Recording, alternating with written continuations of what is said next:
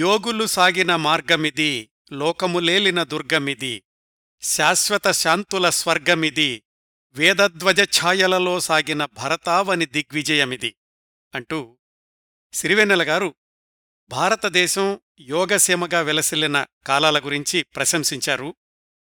యోగులు సాగిన మార్గం ఆధ్యాత్మికవాదం. ఈ భూప్రపంచంలో మన కళ్లకు కనిపించే భౌతిక పదార్థాలను, ప్రాపంచిక విషయాలను మించిన అతీత శక్తి ఏదో ఉంది. లౌకికమైన బంధాలతో ఉన్నంతకాలం ఆ దివ్యజ్ఞానాన్ని అందుకోవడం సాధ్యం కాదు. ఈ ఐహిక బంధనాలను తెంచుకుని ఆధ్యాత్మిక మార్గంలో తపస్సు చేసినప్పుడు మాత్రమే ఆ దివ్యజ్ఞానాన్ని పొందగలం.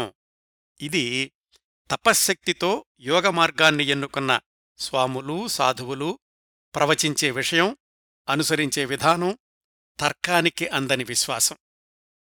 ఇంకోవైపు మనకు అర్థం కానిదేదో ఉందనుకోవడం భ్రమ. భూగోళం పుట్టుక నుంచి, మానవజాతి పరిణామం నుంచి ప్రతి విషయానికి శాస్త్రీయ వివరణ ఉంది. సైంటిఫిక్ రీజనింగ్కి మించిన శక్తి అంటూ ఏమీ లేదు. తర్కానికి నిలవంది ఏదైనా సరే దాన్ని తోసిపుచ్చాల్సిందే. శాస్త్రవిజ్ఞానం, సైంటిఫిక్ నాలెడ్జ్ అది పెంపొందుతూ ఉండడం వల్లనే మానవజాతి అడవుల్లో తిరిగే స్థితి నుంచి అంతరిక్షంలోకి ప్రయాణించే స్థితికి చేరుకుంది. తెలియని శక్తి ఏదో ఉంది, ఆధ్యాత్మికవాదంతోనే దాన్ని అర్థం చేసుకోగలం అనే వాదన అర్థరహితం. ఇది శాస్త్రజ్ఞులు, సైంటిస్టులు చూసే కోణం, వాళ్లు పరిశోధనలు కొనసాగించే మార్గం. శాస్త్రీయత, ఆధ్యాత్మికత ఒకటేమో తర్కానికి సంబంధించింది, మరొకటేమో నమ్మకానికి సంబంధించింది. ఈ రెండింటికీ పొంతన కుదురుతుందా? ఈ రెండూ కలిసుండే పరిస్థితి ఎప్పటికైనా సాధ్యమేనా? ఒకే వ్యక్తి సైంటిస్టుగా ఉంటూ అడ్వాన్స్డ్ సైంటిఫిక్ రీసెర్చ్ చేస్తూ ఆధ్యాత్మిక బోధనలు కూడా కొనసాగించడం కుదిరే పనేనా? భవబంధాలను వదిలి సన్యాసం స్వీకరించిన యువకుడు న్యూక్లియర్ ఫిజిక్స్లో రీసెర్చ్ చేయగలడా? ఎప్పుడో శతాబ్దాల క్రిందట ఋషులు గణితం, వైద్యం, రసాయనం శాస్త్రం ఇలాంటి శాస్త్రాల గురించి పరిశోధనలు చేశారు అనడానికి నిదర్శనాలున్నాయి. కానీ ఆధునిక కాలంలో, ముఖ్యంగా 20వ శతాబ్దంలో ఇలాగా శాస్త్రవిజ్ఞానం, ఆధ్యాత్మిక జ్ఞానం అనే జంట పడవల మీద ఒకే సమయంలో ప్రయాణం చేసిన వాళ్ళెవరైనా ఉన్నారా అంటే సమాధానం అంత తేలిగ్గా దొరకదండి. పూర్ణసూత్రాస్, details of 4 yogas, philosophy of yoga ఇవి 1930లలో ప్రచురణమైనటువంటి పుస్తకాలు. హిమాలయాల్లో శరీరం గడ్డకట్టించే చలిలో దిగంబరంగా తపస్సు చేసిన ఒక స్వామీజీ ఈ పుస్తకాలు రాశారు. ఇందులో ఆశ్చర్యపడాల్సిందేమీ లేదు, స్వామీజీ కాబట్టి ఆధ్యాత్మిక గ్రంథాలు రాశారు. High vacuum principles, production and measurement 1947లో ఈ సైంటిఫిక్ పరిశోధనా గ్రంథం రాసింది అమెరికాలోని మిషిగన్ యూనివర్సిటీలో అడ్వాన్స్డ్ సైంటిఫిక్ రీసెర్చ్ చేస్తున్న శాస్త్రవేత్త. దీనిలోనూ ఆశ్చర్యపడాల్సిందేమీ లేదు, ఎందుకంటే ఆయన సైంటిస్ట్ కాబట్టి సైంటిఫిక్ గ్రంథం రాశారు. ఆ స్వామీజీ, ఈ సైంటిస్టు ఇద్దరూ ఒక్కరే అయితే అదే ఆశ్చర్యం, అద్భుతం. దాందే ఉందండి, సైంటిస్టులు చాలామంది సన్యాసం స్వీకరించి స్వామీజీలుగా మారారు కదా అనే సందేహం రావచ్చు. నిజమే, శాస్త్రీయ పరిశోధనలు చేసి దానికి మించిన నమ్మకం ఏదో ఉంది, దాన్ని తెలుసుకుందాము అనుకుని జీవితపు చివరి దశాబ్దాల్లో సన్యాసం వైపు ప్రయాణించిన వాళ్ల గురించి విన్నాం. కానీ యుక్త వయసులోనే సన్యాసం స్వీకరించి స్వామిగా పరివర్తనం చెంది అప్పుడు విదేశాలకు వెళ్లి చదువుకుని డిగ్రీలు పొంది సైంటిస్టుగా మారడం, జీవితాంతం సైంటిఫిక్ పరిశోధనలు కొనసాగించినప్పటికీ వేషభాషలు మారినా స్వామీజీగానే కొనసాగడం, ఇది ఈరోజు మనం మాట్లాడుకోబోయే తెలుగు ప్రముఖుడి ప్రత్యేకత. 21 సంవత్సరాల వయసు వరకు ఆయన పేరు భూపతిరాజు లక్ష్మీనరసింహరాజు. సన్యాసం స్వీకరించాక 25 ఏళ్ల నుంచి జీవితాంతం కొనసాగిన ఆయన పేరు స్వామి జ్ఞానానంద. జర్మనీలో అడ్వాన్స్డ్ డిగ్రీలు చదివినప్పుడు, ఇంగ్లాండులో పరిశోధనలు చేసి డాక్టరేట్ అందుకున్నప్పుడు, అమెరికాలో అడ్వాన్స్డ్ సైంటిఫిక్ రీసెర్చ్ చేసినప్పుడు, నేషనల్ ఫిజికల్ ల్యాబొరేటరీస్ అసిస్టెంట్ డైరెక్టర్గా పనిచేసినప్పుడు, ఆంధ్ర యూనివర్సిటీలో న్యూక్లియర్ ఫిజిక్స్ డిపార్ట్మెంట్ని ప్రారంభించి 25-30 మంది రీసెర్చ్ స్కాలర్స్కు మార్గదర్శకత్వం చేసినప్పుడు, భీమవరం దగ్గర గొరగనమూడి అనే ఊళ్ళో తనను సందర్శించడానికి వచ్చిన భక్తులకు ఆధ్యాత్మికత, శాస్త్రీయత కలిపి ఉపన్యాసాలు చెప్పినప్పుడు ఆయన స్వామి జ్ఞానానంద. ఆయన వ్రాసిన అడ్వాన్స్డ్ సైంటిఫిక్ పుస్తకాల మీద కూడా రచయిత Swami Jnanananda DSc, PhD, fellow of the institute of physics FINST P అని ఉంటుంది. ల్యాబొరేటరీలో ఉన్నప్పుడేమో ఆయన న్యూక్లియర్ ఫిజిక్స్లో అత్యున్నత పరిశోధనలు చేసిన సైంటిస్ట్. ఇంటికెళ్లగానే కఠోరమైన ధ్యానం చేసే స్వామీజీ. స్వామి జ్ఞానానంద భూపతిరాజు లక్ష్మీనరసింహరాజు గారి జీవితం గురించి 3 ముక్కల్లో చెప్పండి అంటే అద్భుతం, అద్భుతం, అద్భుతం అంటాను. స్వామి జ్ఞానానంద గురించి ప్రతి తెలుగు వ్యక్తి తెలుసుకోవాల్సిన అవసరం ఎంతైనా ఉందండి. ఎందుకంటే మనిషి మేధస్సు ఎంత విలువైందో దాన్ని సరైన రీతిలో వినియోగిస్తే ప్రపంచంలో అందరూ పరస్పర విరుద్ధం అనుకునే సిద్ధాంతాలను సైతం ఒకే చోట ఇమిడ్చి జీవితంలో ఎన్ని అద్భుతాలు సాధించవచ్చో నిరూపించిన శాస్త్రవేత్త, ఆధ్యాత్మిక యోగి స్వామి జ్ఞానానంద. ఆయన జీవితం అడుగడుగున ఆశ్చర్యాద్భుతాల సమ్మేళనమే. ఆయన జీవితంలో ఎదురైన సందర్భాలను, సంఘటనలను, సన్నివేశాలను తెలుసుకుంటుంటే ఇవి నిజమా అనిపిస్తుంది. అయితే వాటన్నిటికీ నిదర్శనాలున్నాయి కాబట్టి అవన్నీ వాస్తవాలే అని తెలుసుకున్నాక నిజంగా ఇలాంటి వ్యక్తి మన మధ్య ఒకప్పుడు సంచరించాడా అన్న ఆశ్చర్యం కలగకపోతే మనం ఆశ్చర్యపడాలండి. ఆయన జన్మించిన 1896 నుంచి నిర్యాణం చెందిన 1969 వరకు స్వామి జ్ఞానానంద భూపతిరాజు లక్ష్మీనరసింహరాజు జీవితం చిత్ర విచిత్రమైన మలుపులతో సాగింది. 21 సంవత్సరాల వయసులో ఉత్తర భారతదేశానికి వెళ్ళిపోయి 10 ఏళ్లపాటు కొనసాగించిన యోగ సాధన ఒక జానపద నవలలాగానో లేకపోతే పౌరాణిక గాథలాగానో అనిపిస్తుంది. 31 సంవత్సరాల వయసు నుంచి 15 ఏళ్లపాటు విదేశాల్లో చదువు, పరిశోధనలు, మళ్ళీ ఆయన 51 సంవత్సరాల వయసు నుంచి మరొక 22 సంవత్సరాల పాటు స్వదేశంలో శాస్త్ర విజ్ఞాన సేవలు, ఇవన్నీ హాలీవుడ్ స్థాయి సైంటిఫిక్ సినిమాలను తలపిస్తాయండి. ఇంత ప్రత్యేకమైన వ్యక్తిత్వంతో విలక్షణమైన జీవితాన్ని గడిపి అటు ఆధ్యాత్మిక రంగంలోనూ ఇటు సైంటిఫిక్ రంగంలో కూడా తనదైన ముద్రవేసిన స్వామి జ్ఞానానంద అనే తెలుగు ప్రముఖుడు గురించి ఎక్కువగా ప్రచారంలో లేకపోవడం కొంచెం ఆశ్చర్యమే అనిపిస్తుంది. ఆయన వ్రాసిన సైంటిఫిక్ పుస్తకాలేమో న్యూక్లియర్ సైన్స్ విద్యార్థులకి పాఠ్యపుస్తకాలైతే, ఆ రంగానికి వెళ్లడానికి ముందు ఆయన వ్రాసిన ఆధ్యాత్మిక గ్రంథాలు ఫిలాసఫీ విద్యార్థులకు పాఠ్యగ్రంథాలు. ఇదంతా ఉపోద్ఘాతమండి. ఇప్పుడు స్వామి జ్ఞానానంద జీవిత విశేషాలకి వెళదాం. భీమవరం దగ్గర చిన్న పల్లెటూరు గొరగనమూడి, ఉత్తర భారతదేశంలోని హిమాలయాలు, ఋషికేష్, రాజస్థాన్లోని అబూ పర్వతం, Kanpur, Delhi, Jaipur, Germany, Czechoslovakia, London, America, New Delhi, Visakhapatnam, మధ్య మధ్యలో మళ్లీ భీమవరం. స్వామి జ్ఞానానంద జీవిత చరిత్ర తెలుసుకోవడానికి ఈ ఊళ్ళన్నీ వెళ్లాలండి మనం. పదండి వెళదాం. అలాగే కాలయంత్రంలో మనం 130 సంవత్సరాలు వెనక్కెళ్ళాలి. అంటే సుమారుగా 1890 ప్రాంతాల్లో. ఇప్పటి పశ్చిమ గోదావరి జిల్లా భీమవరానికి సుమారుగా 7 కిలోమీటర్ల దూరంలో ఉన్న గొరగనమూడి అనే పల్లెటూళ్ళలో భూపతిరాజు రామరాజు, సీతయ్యమ్మ అనే దంపతులు ఉండేవాళ్లు. బాగా సంపన్న కుటుంబం, ధనధాన్యాలు, పాడిపంటలు, సిరిసంపదలు, భోగభాగ్యాలు అన్నీ ఉన్నటువంటి కుటుంబం. రామరాజుగారికి వ్యవసాయం ప్రధాన వృత్తి అయినప్పటికీ పుస్తకాలు, ముఖ్యంగా ఆధ్యాత్మిక పుస్తకాలు బాగా చదువుతూ ఉండేవాళ్లు. వాళ్ళింట్లో సొంత గ్రంథాలయం కూడా ఉండేది.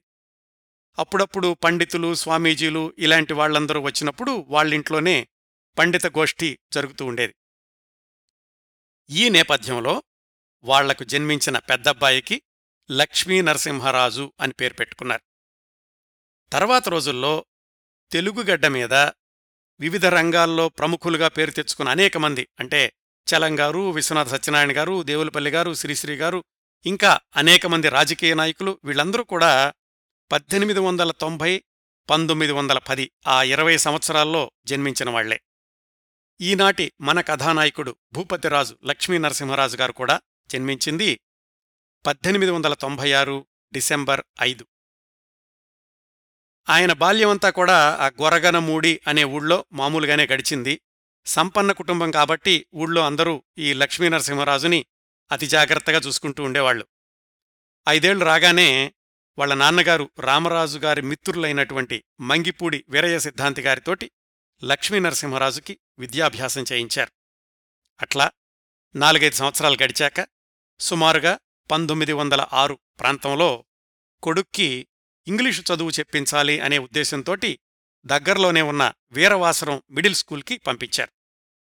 ఆ స్కూలు హెడ్మాస్టారు సూరంపూడి సీతారామయ్య గారికి లక్ష్మీ నరసింహరాజుని అప్పచెప్పారు. ఆ కుర్రాడికి కావాల్సినవన్నీ కూడా ఆ సీతారామయ్య గారు ఏర్పాటు చేస్తూ ఉండేవాళ్లు. అలా 2 ఏళ్లు గడిచాయి. 1908లో ఆ సూరంపూడి సీతారామయ్య గారికి తణుకుకి బదిలీ అయ్యింది. ఆయనతో పాటే లక్ష్మీ నరసింహరాజును కూడా తణుకు పంపించారు వాళ్ల నాన్నగారు రామరాజు గారు.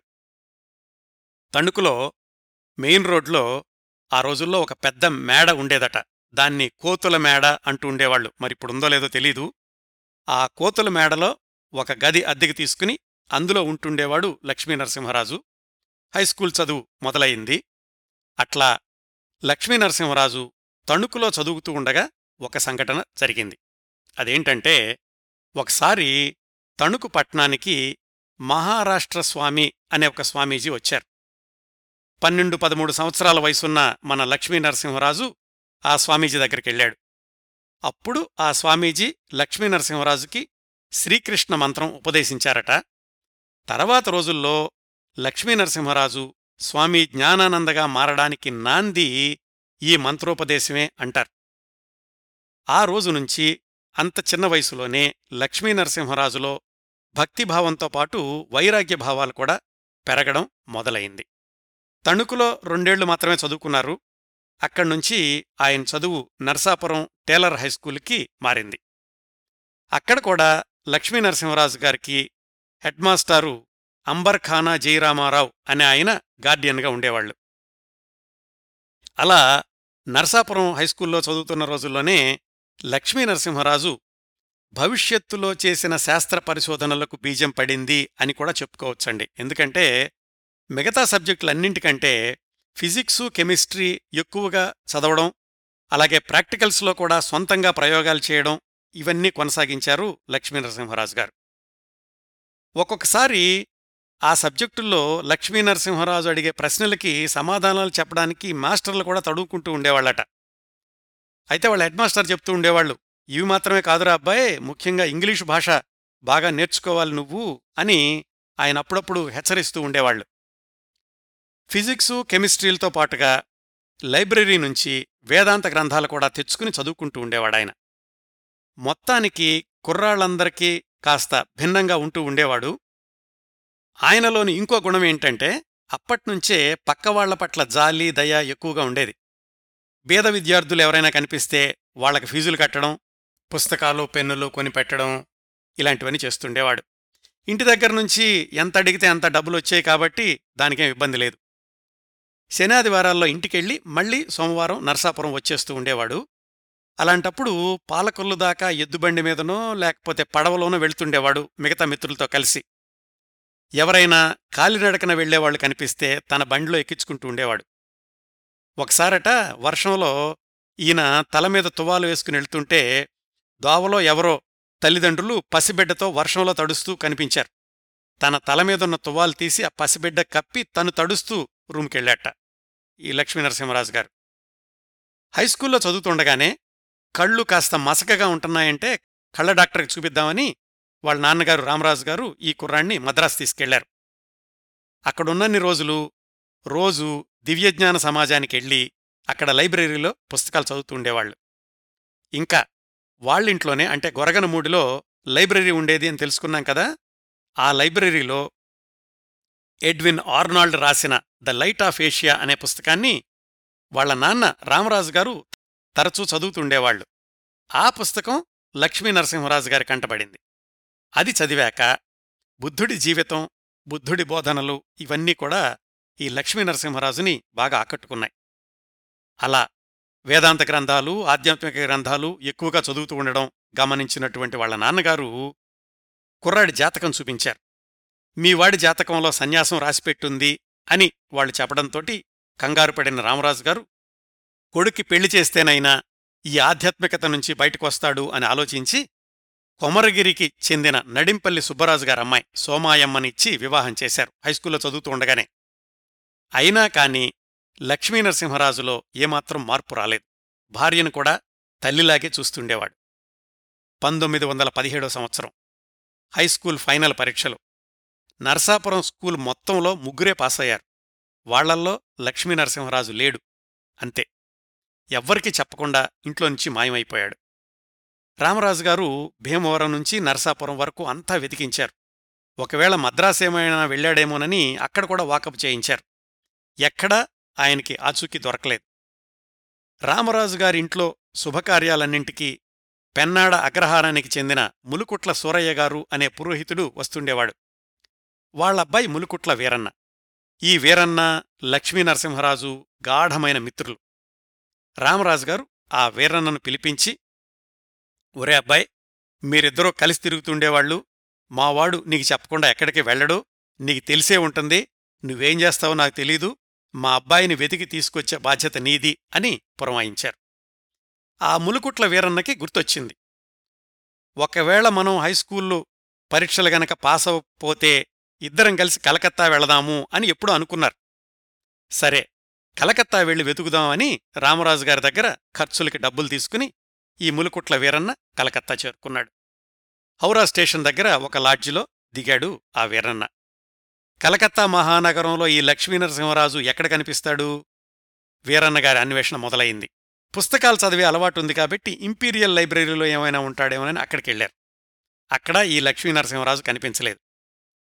అప్పుడే బాలగంగాధర తిలక్ ఉపన్యాసాలు జరుగుతున్నాయి కలకత్తాలో. అక్కడేమైనా ఉంటాడేమోనని అక్కడంతా వెతికారు. అక్కడా లేరు. చివరికి బేలూరు మఠం వెళ్లేసరికి అక్కడ వరండాలో ఒక మూలగా కూర్చుని దీక్షగా ఒక పుస్తకం చదువుకుంటున్నాడు మన లక్ష్మీనరసింహరాజు. వీరన్నను హఠాత్తుగా చూసి, ఏంటి వీరన్న ఇలా వచ్చావు అని అడిగాడు లక్ష్మీనరసింహరాజు. వెంటనే ఇంటికెళదాము రమ్మంటే రాడని తెలుసు అలా అనకుండా, ఒకవేళ పరీక్షల్లో తప్పితే ఇద్దరం కలిసి వద్దామనుకున్నా కదా, మరి నన్ను వదిలేసి నువ్వొక్కడవే వచ్చేవేంటి అని అసలు లక్ష్మీనరసింహరాజు ఏం చేస్తున్నాడో తెలుసుకునే ప్రయత్నం చేశాడు వీరన్న. అలా చేస్తూనే గొరగనమూడి రామరాజు గారికి ఉత్తరం రాశాడు, మనవాడిక్కడున్నాడు, నెమ్మదిగా సర్ది చెప్పి నేను తీసుకొస్తాను అని. లక్ష్మీనరసింహరాజు అప్పటికి బేలూరు మఠాధిపతి అయినటువంటి స్వామి శివానంద దగ్గర ఉపదేశం తీసుకుంటున్నాడు అని తెలిసింది. వీరన్న స్వామి శివానంద దగ్గరికెళ్ళి, ఇట్లాగా మా కుర్రాణ్ణి మా ఊరు పంపించండి అని అడిగితే ఆయనేమో, వద్దు, ఈయన ఆధ్యాత్మిక మార్గంలో ఉన్నాడు, ఇక్కడే ఉండనివ్వండి అన్నారు. మొత్తానికెలాగో పదే పదే బతిమాలిన మీదట ఆ శివానంద గారు లక్ష్మీనరసింహరాజు ఇంటికెళ్లడానికి అనుమతిచ్చారు. కాకపోతే ఆయన వీరన్నకు చెప్పారు, ఈ కుర్రాడు ఆధ్యాత్మిక మార్గంలో ఉన్నాడు, పక్కకు తీసుకొచ్చే ప్రయత్నం చెయ్యొద్దు, ఇంటి దగ్గర కూడా ఆయనకి ధ్యానం చేసుకోవడానికి అన్ని ఏర్పాట్లు చేయండి అని. సరే, ముందుగా అసలు ఇంటికి తీసుకెళ్దాం, తర్వాత చూద్దాంలే అనుకుని ఎలాగైతే వీరన్న లక్ష్మీనరసింహరాజుని వెంటబెట్టుకుని మళ్లీ గొరగనమూడి వచ్చేశారు. ఈ విషయాలన్నీ తెలుసుకున్నటువంటి తండ్రి రామరాజు గారు బాధ్యతలు నెత్తిమీద పడేస్తేనైనా కాస్త మారతాడేమో అనుకుని ఇంటి బాధ్యతలన్నీ లక్ష్మీనరసింహరాజు గారికి అప్పచెప్పారు. అయినా కాని లక్ష్మీనరసింహరాజులో మార్పు రాలేదు. తండ్రి ఇచ్చినటువంటి పెత్తనాన్ని కూడా పట్టించుకోకుండా రోజూ ధ్యానం చేసుకోవడం, ఆ స్వామి శివానంద చెప్పినట్లుగా భవతి భిక్షాందేహి అని భిక్ష తెచ్చుకోవడం, ఇలాంటివన్నీ కొనసాగించారు. ఎలాగూ ఈయన మారేలాగా లేడు, కనీసం ఇల్లు వదిలి వెళ్లకుండా ఉంటేనన్నా బాగుంటుంది అనుకున్నారు తండ్రి రామరాజు గారు. ఆయనకు మిత్రులైనటువంటి యోగి అల్లూరి రామరాజు అనే ఆయన్ని ఇంటికి పిలిపించి కొడుక్కి నచ్చజెప్పండి అని అడిగారు. ఇంట్లోనే ఉండి కూడా రాజయోగాభ్యాసం చెయ్యొచ్చు అని ఆ వచ్చినటువంటి అల్లూరి రామరాజు గారు లక్ష్మీనరసింహరాజు మనసు మార్చే ప్రయత్నాలు మొదలుపెట్టారు. లక్ష్మీనరసింహరాజుకి విషయం అర్థమైంది. వీళ్ళెలాగైనా సరే నన్నింట్లో నుంచి బయటికెళ్లకుండా ఇక్కడే బందీగా ఉంచాలని చూస్తున్నారు అని గ్రహించారు. ఎప్పుడు ఈ బంధనాల నుంచి బయటికెళ్ళిపోదామా అని ఆయన అవకాశం కోసం చూస్తున్నారు. ఒకరోజు ఎవరో దివ్యపురుషుడు తన దగ్గరకు రమ్మని పిలుస్తున్నట్లుగా అనిపించిందట. అంతే, 1917 డిసెంబర్ 14వ తేదీ అమావాస్య అర్ధరాత్రి ఇంట్లో నుంచి వెళ్ళిపోయారు. అప్పటికి ఆయన వయసు 21 సంవత్సరాలు నిండి 22వ సంవత్సరంలోకి అడుగుపెట్టారు. అప్పుడెప్పుడో ఒకప్పుడు సిద్ధార్థుడు ఇల్లు వదిలి వెళ్ళినట్లుగా అయింది లక్ష్మీనరసింహరాజు గారి విషయంలో కూడా. కొన్నెళ్ల క్రిందట కలకత్తా వెళ్లి తాత్కాలికంగా వచ్చేసినటువంటి పరిస్థితి కాదిప్పుడు. ఇది ఆయనకు ఆయన చెప్పుకున్న తుది తీర్పు, ఆయనకై ఆయన తీసుకున్న అంతిమ నిర్ణయం. ఐహిక బంధాల శృంఖలాలను తెంచుకుని సత్యశోధన వైపు సాగించాలనుకున్న సుదీర్ఘ ప్రయాణం. తర్వాత 4 ఏళ్లదాకా, అంటే 1917 డిసెంబర్ నుంచి 1921 డిసెంబర్ దాకా జరిగిన సంఘటనల్ని మనం 2 శాఖలుగా చూడాలండి. ఒకటేమో వాళ్ల నాన్నగారు రామరాజు గారి కోణంలో, రెండోది లక్ష్మీనరసింహరాజు గారు కొండలు దాటి కోనలు దాటి నదులు దాటి ఎడారులు దాటి మంచుకొండల్లో నిర్జన గుహల్లో చేసిన తపస్సు గురించి. అయితే ఇల్లు వదిలినటువంటి లక్ష్మీనరసింహరాజు గారు ఒంటరిగా ఎక్కడికి వెళ్లారో ఇంకా మనకు తెలియదు కదా. అందుకని ముందుగా వాళ్ల నాన్నగారి వైపు నుంచి ఎలాంటి సన్నివేశాలు చోటు చేసుకున్నాయో చూద్దాం. 1917 డిసెంబర్ 15 పొద్దున్నే లేచి చూసేసరికి కొడుకు లేడు. ఇలాంటిదేదో జరుగుతుందని రామరాజు గారు అనుకుంటున్నారు, కానీ ఇంత తొందరగా జరుగుతుంది అనుకోలేదు. వెదకాల్సిన చోట్లన్నీ వెతికారు, మనుషుల్ని కలకత్తా కూడా పంపించారు.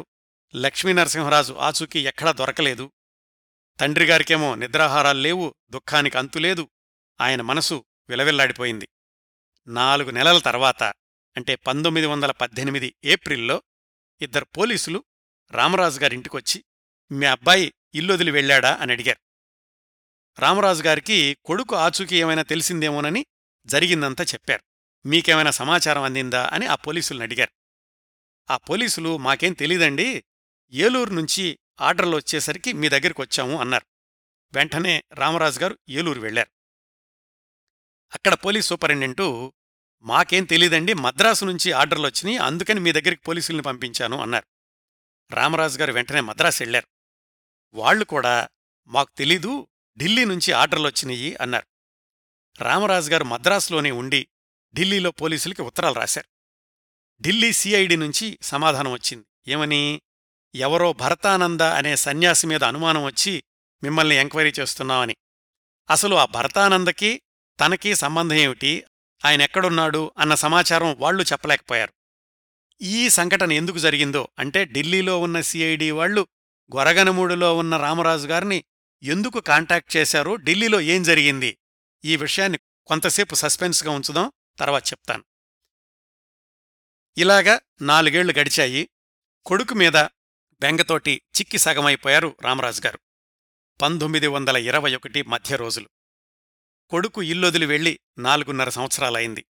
ఎక్కడున్నాడో, ఏం చేస్తున్నాడో, అసలు ఉన్నాడో లేదో కూడా తెలీదు. సకల సంపదలో వదిలి వెళ్ళాడు. రామరాజు గారి అన్వేషణ మాత్రం ఆగలేదు.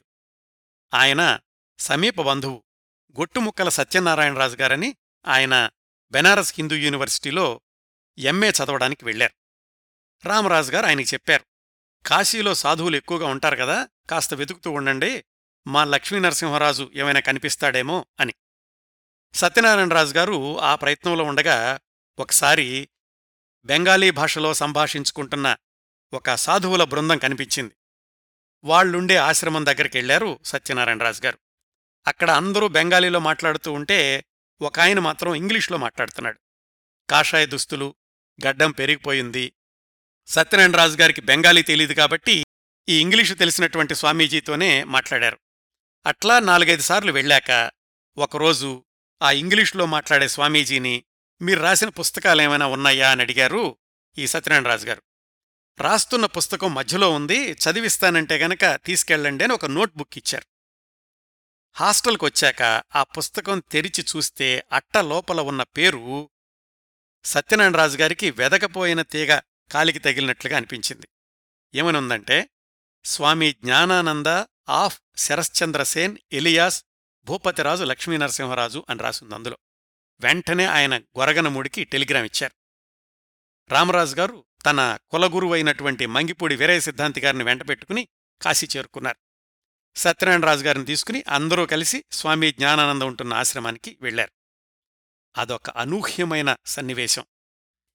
25 ఏళ్ల కొడుకు కళ్ళెదురుగా కాషాయబట్టల్లో స్వామి జ్ఞానానందగా సకల భోగభాగ్యాలను వదులుకుని ఎక్కడ తిరిగాడో, ఏం తిన్నాడో, ఎలా బ్రతికాడో, ఇప్పుడిలాగా ఏమని పలకరించాలి, ఎలా మాట్లాడాలి? తండ్రిని చూసినటువంటి స్వామి జ్ఞానానందలో కూడా ఎన్నెన్నో భావాలు. సహజంగానే ఇద్దరి కళ్లల్లోనూ కన్నీళ్లు వరదలయ్యాయి. క్షేమ సమాచారాలయ్యాక ఒకసారి ఇంటికి రండి స్వామి అని అడిగారు రామరాజు గారు. ఇప్పుడు ఎదురుగా ఉన్నది కన్నకొడికే, కాని స్వామి అని సంబోధించాల్సినటువంటి సందర్భం. గురువుగారి అనుమతైతే తప్ప నేనెక్కడికీ కదల్లేను అన్నారు స్వామి జ్ఞానానంద. ఆయన గురువేమో స్వామి పూర్ణానంద అని, ఆయన కలకత్తాలో ఉన్నారు ఆ సమయానికి. అందరూ కలిసి కలకత్తా వెళ్లారు. ముందుగా ఆ గురువుగారు స్వామి జ్ఞానానంద ఇంటికి వెళ్లడానికి వీల్లేదు అన్నారు. రామరాజు గారు కూడా వేదాంత గ్రంథాలు చదివినటువంటి వ్యక్తే కదా, ఆ స్వామి పూర్ణానందని అంటే జ్ఞానానంద గురువుగారిని ఒప్పించగలిగారు. ఇన్ని జరిగాక చివరికి 1921 డిసెంబర్ నెలలో స్వామి జ్ఞానానంద మళ్లీ తన ఊరు గొరగనమూడి వచ్చారు. ఇలా అందరం కలిసి వస్తున్నాము అని ముందుగానే రామరాజు గారు ఊళ్ళో వాళ్లకి టెలిగ్రామ్ ఇవ్వడంతోటి చుట్టుపక్కల నుంచి జనం తండోపతండాలుగా వచ్చారు. స్వామి జ్ఞానానంద కేవలం 25 సంవత్సరాలు, 4 ఏళ్ల క్రిందటి వరకు లక్ష్మీనరసింహరాజుగా తమ మధ్య తిరిగినటువంటి కుర్రవాడు ఇప్పుడు తపోశక్తి సంపన్నుడై స్వామీజీగా మళ్ళా తమ మధ్యకే వచ్చాడు. ఆయన కోసమని వాళ్ళింటి పక్కనే ఉన్న తోటలో ఆశ్రమం లాంటిది కట్టించారు తండ్రి రామరాజు. 4 నెలలపాటు అక్కడే ఉన్నన్ని రోజులు ప్రతిరోజు భక్తులు తండోపతండాలుగా వస్తుండేవాళ్లు. ఆయనేమో తరచూ ఆధ్యాత్మిక ప్రసంగాలు చేస్తుండేవాళ్లు. 4 నెలల తర్వాత మళ్లీ నా ప్రయాణంలోకి నేను వెళ్ళిపోతాను, అప్పుడప్పుడు వస్తూ ఉంటాను అని కాషాయ వస్త్రధారి సర్వసంగ పరిత్యాగి స్వామి జ్ఞానానంద మళ్లీ ప్రయాణమై వెళ్ళిపోయారు 1922 ఏప్రిల్ నెలలో. ఇంకా 5 ఏళ్ల సమయం ఉందండి ఆయన విదేశాలు వెళ్లడానికి, సైంటిస్టుగా మారడానికి. ఇక్కడ కథనాన్ని ఒక చిన్న పాస్ చేసి కొంచెం వెనక్కెళ్దాం. ఇంతకీ అసలు గత 4 ఏళ్లలో ఏం జరిగింది? భూపతిరాజు లక్ష్మీనరసింహరాజు స్వామి జ్ఞానానందగా ఎక్కడ మారారు, ఎలా మారారు, ఎప్పుడు మారారు? 4 ఏళ్లు సాగిన ఆయన ప్రయాణంలో ఎలాంటి సంఘటనలు చోటు చేసుకున్నాయి? అదొక అద్భుతమైనటువంటి గాథ. మళ్లీ మనం కాలయంత్రంలో 4 ఏళ్లు వెనక్కి వెళ్ళి, అంటే 1917 డిసెంబర్లో లక్ష్మీనరసింహరాజు ఇల్లు వదిలి వెళ్లిన రోజుకెళ్ళి ఆయన కోణంలో ఏం జరిగిందో తెలుసుకుని మళ్లీ 1922 సమయానికి వద్దాం. అంటే ప్రస్తుతం మనం 4 ఏళ్లు వెనక్కి ఫ్లాష్ బ్యాక్లోకి వెళ్తున్నాం అన్నమాట. ఇప్పుడు మనం చెప్పుకోబోతున్న విశేషాలన్నీ అవి జరిగిన 30 సంవత్సరాల వరకు రహస్యంగానే ఉండిపోయాయండి. 1952 మార్చి ఏప్రిల్ నెలల్లో స్వామి జ్ఞానానంద గొరగనమూడిలో విశ్రాంతి కోసం వచ్చినప్పుడు భక్తులందరూ అడిగారు, అసలు మీరు అప్పుడెప్పుడో ఇల్లు వదిలి వెళ్ళాక ఏం జరిగింది, ఎక్కడెక్కడున్నారు, ఏం చేశారు అని. వాళ్లకి సమాధానంగా 1917 నుంచి 1947 వరకు, అంటే ఆయన ఇల్లు వదిలి వెళ్లడం దగ్గర్నుంచి ఏకాకిగా ఉత్తర భారతదేశం పర్యటించడం, సన్యసించడం, ఆ తర్వాత ఆయన జర్మనీ, జెకోస్లోవేకియా, లండన్, అమెరికా దేశాల్లో న్యూక్లియర్ ఫిజిక్స్లో పరిశోధనలు, తిరిగి 1947లో ఇండియా రావడం, ఇవన్నీ ఆయనే స్వయంగా వివరంగా చెప్పారు. వాటిల్లో నుంచి ముఖ్యమైన ఘట్టాల గురించి చెప్తాను. ముఖ్యంగా మొదటి 4 సంవత్సరాలు, అంటే 1917 నుంచి 1921లో కాశీలో తన వాళ్లకు కనిపించే వరకు ఆయన తిరిగినటువంటి ప్రదేశాలు ఖర్గపూర్, నేపాల్, కాన్పూర్, ఢిల్లీ, హరిద్వార్, ఋషికేష్, కాశ్మీర్ ఇలాంటివన్నీ ఉన్నాయండి. ఈ ప్రయాణంలో ఆయనకు ఎదురైనటువంటి అనుభవాలు, పరిచయమైన వ్యక్తులు, చేసినటువంటి సాహసాలు ఇవన్నీ తెలుసుకోవడానికి మనకి కొన్ని గంటల సమయం కావాలి వివరంగా చెప్పుకోవాలంటే. అందులో నుంచి కొన్ని విషయాలు మాత్రం సంక్షిప్తంగా చెప్తాను. 1917 డిసెంబర్ 14 అర్ధరాత్రి ఆయన ఇంట్లో నుంచి బయటకొచ్చేసినప్పుడు కట్టుబట్టలో ఒక దుప్పటి, జేబులో $400 మాత్రమే ఆయన దగ్గరున్నాయి. 100 ఏళ్ల క్రిందటి సందర్భాలు కదా ఇవన్నీ. అప్పట్లో రవాణా సౌకర్యాలు ఎలా ఉండేయో ఊహించుకోవచ్చు. విమానాలు, కార్లు లేవు. రైల్లో ప్రయాణించడం కూడా విలాసమే. అందరికీ చేతనైంది కాలినడక. లక్ష్మీనరసింహరాజు గారు కూడా కొంత రైలు ప్రయాణం, మళ్లీ కాలినడకన కొన్ని నెలలు ప్రయాణించి ఖర్గపూర్ చేరుకున్నారు. ఆయన అంతిమ లక్ష్యం ఏంటంటే బుద్ధుడి జన్మస్థలమైనటువంటి నేపాల్ వెళ్లి అక్కడ తపస్సు చెయ్యాలి అని. ఖర్గపూర్లో ఒక చెట్టు కింద కొన్ని రోజులున్నారు. ఎవరైనా ఆదరించి ఏదైనా పెడితే తినడం, లేకపోతే పస్తులే. అక్కడ్నుంచి వాళ్ళు వీళ్లు చేసిన సహాయంతోటి రైల్లో నేపాల్ వెళ్లారు. జయనగర్ స్టేషన్లో రైలు దిగారు. అరణ్యం ఎక్కడుంటుందా తపస్సు చేసుకోవడానికి అని వాకప్ చేసి మళ్లీ కాలినడక ప్రారంభించారు. మధ్యలో ఒక నది, దాన్ని దాటాలంటే ఈదాల్సిందే. ఈదడం మొదలుపెట్టారు. మధ్యలోకెళ్లేసరికి ఒళ్లంతా గడ్డకట్టిపోయినటువంటి భావన. ఎలాగో ఆ నది దాటి అరణ్యం చేరుకున్నారు. అక్కడ ఒక కొండ పక్కగా రాతిబండ కనిపిస్తే దాని కిందే నివాసం. అక్కడే తపస్సు మొదలుపెట్టారు. ఎక్కడ గొరగనముడి సకల సౌకర్యాలు ఉన్న ధనవంతుల కుటుంబం ఇప్పుడేమో నేపాల్లో అరణ్యంలో రాతిబండ కింద నివాసం. లక్ష్మీనరసింహరాజు గారి సుదీర్ఘ ప్రయాణంలో ఇది మొదటి మజిలీ మాత్రమే. మరి అడవిలో ఆహారం ఎలాగా? మారేడు చిగుళ్ళు, మారేడుకాయలోని గుజ్జు తింటుండేవాళ్లట. ఇదే ఆయనకక్కడ దొరికింది కూడా. అవి తింటూ పశ్చిమోత్తానాసనం, పద్మాసనం, సిద్ధాసనం వీటిల్లో ఏదో ఒక ఆసనం మీద ఉండి సాధన చేస్తూ ఉండేవాళ్లు. ఒంటిమీద ఒక జత బట్టలు మాత్రమే కదా ఉంది. నదిలో స్నానం చేసి బట్టలు ఉతికి ఆరేసుకుని మళ్లీ వాటినే కట్టుకోవడం. చలితో జ్వరం, కప్పుకోవడానికేమీ లేవు. శరీరం గడ్డకట్టిపోతుంటేనేమో వెళ్లి ఎండలో కూర్చోవడం. అయినా కాని సాధన మీదనే మనసంతా కేంద్రీకరించడం. ఇలాగా ఒక నెల రోజులు జరిగాక బీహార్లోని ముజఫర్పూర్కి చెందిన ఒక ధనవంతుడు నేపాల్ అడవుల్లో వేట కోసమని వచ్చాడు. ఇలాగా కొండ పక్కన రాతిబండ కింద తపస్సు చేసుకుంటున్న లక్ష్మీనరసింహరాజు అనే కుర్రాణ్ణి చూసి, ఈ అడవుల్లో పులులు సింహాలు ఉన్నాయి, నాకు సాధువులంటే అమితమైనటువంటి గౌరవం, మీకు అభ్యంతరం లేకపోతే మా ఊరు ముజఫర్పూర్ రండి, అక్కడ మీ తపస్సుకు కావలసిన ఏర్పాట్లన్నీ నేను చేస్తాను అని అన్నాడాయన. అప్పటికి లక్ష్మీనరసింహరాజు గారి వయసు కేవలం 21 సంవత్సరాలు మాత్రమే అని మనం గుర్తుపెట్టుకోవాలి. ఆయన ఒప్పుకోలేదు. అప్పుడు ఆ ధనవంతుడేమన్నాడంటే, పోనీ మీరు హరిద్వారో ఋషికేశో వెళ్ళండి, నేను ఏర్పాట్లు చేస్తాను, ఇక్కడుంటే చాలా ప్రమాదం అని నచ్చజెప్పి ఆయన్ని తనతోటి తీసుకెళ్లాడు. ముజఫర్పూర్లో ఆ ధనవంతుడింట్లో ఒక వారం ఉన్నారు. ఆ రోజుల్లోనే ఆయన దగ్గరికి ఆర్య సమాజానికి చెందిన కార్యకర్త ఒక ఆయన వచ్చాడు. ఆ కార్యకర్తతో చెప్పారు, ఈ కుర్రాణ్ణి హరిద్వార్, ఋషికేష్ తీసుకెళ్ళండి, డబ్బులన్నీ నేను పెట్టుకుంటాను అని. వాళ్లకి కావలసినటువంటి ధనం ఇచ్చి పంపించారు. అంటే లక్ష్మీనరసింహరాజు గారికి ఇప్పుడు ఒక సహాయకుడు దొరికాడు. ప్రయాణానికి కావలసిన ధనం కూడా సమకూరింది. అక్కడ్నుంచి ఋషికేష్కి జరిగినటువంటి ప్రయాణం మధ్యలో కాన్పూర్లో ఒక మజిలీ, ఆ తర్వాత ఢిల్లీలో ఇంకో మజిలీ. ఎక్కడున్నప్పటికీ ప్రయాణం చేసిన సమయాలు తప్ప మిగతా సమయమంతా కూడా ధ్యానం, తపస్సు, ఇదే ఆయన నిత్యకృత్యం. ఢిల్లీలో ఉన్న రోజుల్లో యమునా నది పక్కన తపస్సుకి సరైన ప్రదేశం ఏదైనా ఉందేమోనని వెతుకుతూ ఉండగా ఒక శ్మశానంలో చిన్న పూరి గుడిసె కనిపించింది. దాంట్లో అప్పటికే ఒక ఆయన తపస్సు చేసుకుంటున్నాడు. ఆయన అనుమతితోటి అక్కడ సాధన ప్రారంభించారు లక్ష్మీనరసింహరాజు గారు.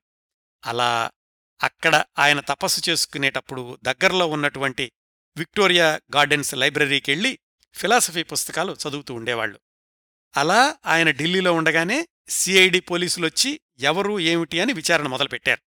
ఎందుకంటే ఆ రోజుల్లో అంటే 1918 ప్రాంతాల్లో చాలామంది దేశభక్తులు, విప్లవయోధులు ఇలాగా సాధువులు మారువేషంలో తిరుగుతూ ఉండేవాళ్లు. అందుకని శ్మశానంలో గుడిసులో ఉన్న లక్ష్మీనరసింహరాజును కూడా అనుమానించారు సిఐడి వాళ్లు. అదిగో సరిగ్గా ఆ సిఐడి విచారణ వల్లనే ఇందాక మనం చెప్పుకున్నట్లుగా వాళ్ల ఊరికి కబురెళ్ళింది.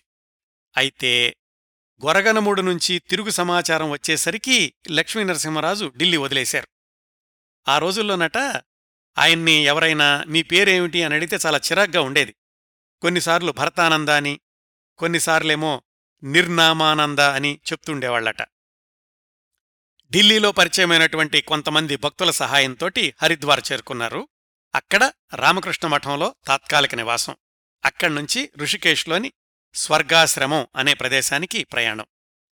ఆ స్వర్గాశ్రమంలో తపస్సు చేసుకునే సాధువులకి వరుసగా కుటీరాలుంటాయి. ఈయన వెళ్లేసరికి మంచి కుటీరం ఏదీ ఖాళీ లేదు. శిథిలావస్థలో తలుపులు కూడా లేని కుటీరం ఒక్కటే ఉంది. దాన్నే శుభ్రం చేసుకుని అందులో తపస్సు ప్రారంభించారు లక్ష్మీనరసింహరాజు. అది 130వ నంబర్ కుటీరం. 128వ నంబర్ కుటీరంలో శరశ్చంద్ర అనే బెంగాలీ ఆయన పూర్ణానందస్వామి అనే పేరుతోటి సన్యాసం స్వీకరించి తపస్సు చేసుకుంటున్నారు. ఆయన పరిచయంతో ఆయన శిష్యుడిగా మారారు లక్ష్మీనరసింహరాజు. ఆయన ద్వారా మంత్రోపదేశం తీసుకుని శాస్త్రయుక్తంగా సన్యాసం స్వీకరించి స్వామి జ్ఞానానంద అని పేరు పెట్టుకున్నారు. ఇదంతా జరిగేసరికి 2-3 సంవత్సరాలు పట్టింది. ఈ మధ్యలోనే రాజస్థాన్లోని మౌంట్ ఆబూకి వెళ్లి అక్కడ కొన్ని నెలల పాటు తపస్సు చేశారు. ఆబూ పర్వతం మీద ఒక గుహలో తపస్సు చేస్తుండగా అందులో గోడలో ఒక చిన్న మూట కనిపించిందట. దాన్ని తీసి చూసేసరికి లోపల ఒక రక్షరేకు, ఆ రేకు మధ్యలో విజయ అనే తెలుగు అక్షరాలు కనిపించాయట. ఆయన తపస్సు చేసిన రోజుల్లో ఇలాంటి విచిత్రమైన అనుభవాలు చాలా ఎదురయ్యాయి అని ఆయనే రాసుకున్నారు. స్వామి జ్ఞానానందగా మారాక గురువుగారి ఆజ్ఞ మీద కాశ్మీర్ వెళ్లారు. అక్కడ 1.5 సంవత్సరాల పాటు బారాముల్లా, శ్రీనగర్, గుప్తగంగా, జాడీపురా ఇలా అన్ని చోట్ల తపస్సు చేశారు అప్పటికే స్వామి జ్ఞానానందగా మారిన లక్ష్మీనరసింహరాజు.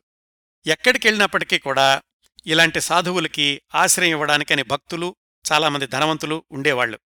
జాడీపురా అనే ఊళ్ళో ఉన్నప్పుడు ఒక పండితుడు ఇంటి వెనకాల యాపిల్ తోటలో ఈయన కోసమని ప్రత్యేకంగా ఒక కుటీరం వేసి కూడా ఇచ్చారు. గుప్తగంగాలో ఉన్నప్పుడు ఒక 80 ఏళ్ల వృద్ధురాలు ఉండేటటువంటి కొండ గుహలో కొంతకాలం ఉన్నారు. ఆ ఊళ్ళో ఉన్నప్పుడే జలస్తంభన కూడా అభ్యాసం చేశారట.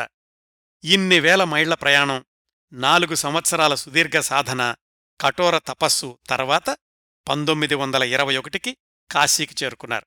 అదుగో అక్కడ ఆయన బంధువు సత్యనారాయణరాజు గారి కనిపించడం, అట్లా మళ్ళా వాళ్ల ఊరు గొరగనమూడి వెళ్లడం జరిగింది. ఇదండి 1917 నుంచి 1922 వరకు జరిగిన అనేక సంఘటనల్లో కొన్ని ముఖ్యమైన ఘట్టాలు. ఇప్పుడు మళ్ళీ మన కథ 1922 ఏప్రిల్కి వచ్చాం. 4-5 నెలలపాటు సొంత ఊళ్ళో వాళ్ల తోటలో ఆశ్రమంలో ఉన్నాక మళ్లీ స్వామి జ్ఞానానంద ఋషికేశ్కి ప్రయాణమయ్యారు. కొడుకు ఆధ్యాత్మిక మార్గంలో స్థిరపడిపోయాడు అన్న విషయం రామరాజు గారికి నిర్ధారణ అయిపోయింది ఈ సమయానికి. ఒక విధంగా ఆయన కూడా కొడుకు, ఇప్పుడు పేరేమో స్వామి జ్ఞానానంద, ఆయన్ని ఆధ్యాత్మిక గురువుగా చూడడం మొదలుపెట్టారు.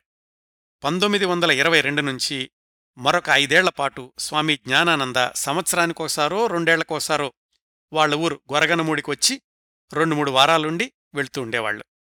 ఆయన ఊరికొస్తున్నాడు అంటే చుట్టుపక్కల గ్రామాల నుంచి ప్రజలు, భక్తులు ప్రతిరోజూ వచ్చి ఆయన్ని దర్శించుకుంటూ ఉండేవాళ్లు. ఈసారి 5 ఏళ్లలో అంటే 1922 నుంచి 1927 దాకా స్వామి జ్ఞానానంద ఎక్కువగా హిమాలయాల్లో తపస్సు చేశారు. ఆయన సందర్శించిన, తపస్సు చేసిన ప్రదేశాల్లో మఖువా, గంగోత్రి, గోముఖ కైలాసం, బోధిగుహ, బదరికాశ్రమం, జ్యోతిర్మఠం, బదరీనారాయణం, నక్తిలాబ్, ఉత్తరకాశీ ఇలాంటివన్నీ ఉన్నాయండి. గంగోత్రిలో ఉన్న రోజుల్లో కొన్ని రోజులపాటు గడ్డ కట్టించే చలిలో మంచుగడ్డల మధ్యన దిగంబరంగా తపస్సు చేసిన సందర్భాలు కూడా ఉన్నాయి. అది ఎలా చేశారో ఆయన మాటల్లోనే చెప్పాలంటే ఒక అనుభవం. గంగోత్రీకై పండాలతో బయలుదేరితిని. పండాల గ్రామముకు మఖువా చేరి గ్రామమునకు 1 మైలు కింద గంగ ఒడ్డునకు దిగి అచ్చటనున్న ఒక కర్ర కుటీరమును ప్రవేశించి తిని. ఈ గ్రామమునకు గంగోత్రి 13 లేక 14 మైళ్ల దూరమున ఉన్నది. ఈ కుటీరము గ్రామమునకు దూరముగా ఉండుటచేతను, యాత్రామార్గము నదికి ఆవలివైపున ఉండుటచేతను ఏకాంతముగానూ చాలా ప్రశాంతముగానూ ఉన్నది. మంచు ఇంకనూ పడుచునే ఉండెను. తీవ్రముగా తపము ప్రారంభించి తిని వారము దినములగుసరికి శరీరమున అమితమైన తేజస్సు వేడిమీ కలిగెను. వడలిమీదనున్న వస్త్రములను పూర్తిగా విసర్జించి తిని బట్టలన్నిటినీ పండాలకు పంచిపెట్టి తిని కమండలము కూడా ఎవరికో ఇచ్చి తిని గడియారము భూమందానంద పండా దగ్గర విడిచితిని. కళ్లజోడు తప్ప నా దగ్గర ఏమియూ లేవు. కేవలము దిగంబరిగా నుండి సాధన తీవ్రతరము చేసి తిని. ఇది ఒక అనుభవం అండి ఆయన గంగోత్రిలో ఉండగా. మరొక అనుభవం, ఆయనకప్పుడు భూమానంద అని ఒక పండా సహాయకుడిగా ఉండేవాడు. ఒకనాడు మంచు ఎక్కువగా పడి చలిగాలి అతి తీవ్రముగా వీచుచుండెను. భూమానందజీ నాకు ఆహారము తెచ్చి ఇచ్చెను. కాని రక్తము గడ్డకట్టుకొనిపోయి వారి చేతులు కాళ్ళూ కొంకర్లూ పోయి ఆహారము తెచ్చిన పాత్రలు పట్టుకొనలేకపోయెను. అప్పుడు నా వీపుపై చేతులు పెట్టుకొని కాచుకొని వేళ్లు స్వాధీనముకు వచ్చిన తర్వాత పాత్రలు తీసుకుని వెళ్ళిపోయెను. తరచూ అతని చేతులు కొంకర్లు పోయినప్పుడెల్లనూ ఆ విధముగా నా శరీరము మీద చేతులు వెచ్చచేసుకుని ఉండేడివాడు. ఇది ఇంకొక అనుభవం. ఇలాంటి అనుభవాలు బోలెడని రాసుకున్నారండి ఆయన ఆత్మకథలోను. ఇట్లా ఆయన తపస్సమాధిలో ఉండగా మనసులో తోచినటువంటి కొన్ని భావాలతోటి పూర్ణసూత్రాలు అనే పేరుతో పుస్తకంగా వ్రాయడం మొదలుపెట్టారు. అలా వ్రాయడం ప్రారంభించిన మొదటి 40 రోజుల్లోనే 30 సూత్రాలు రాశారు.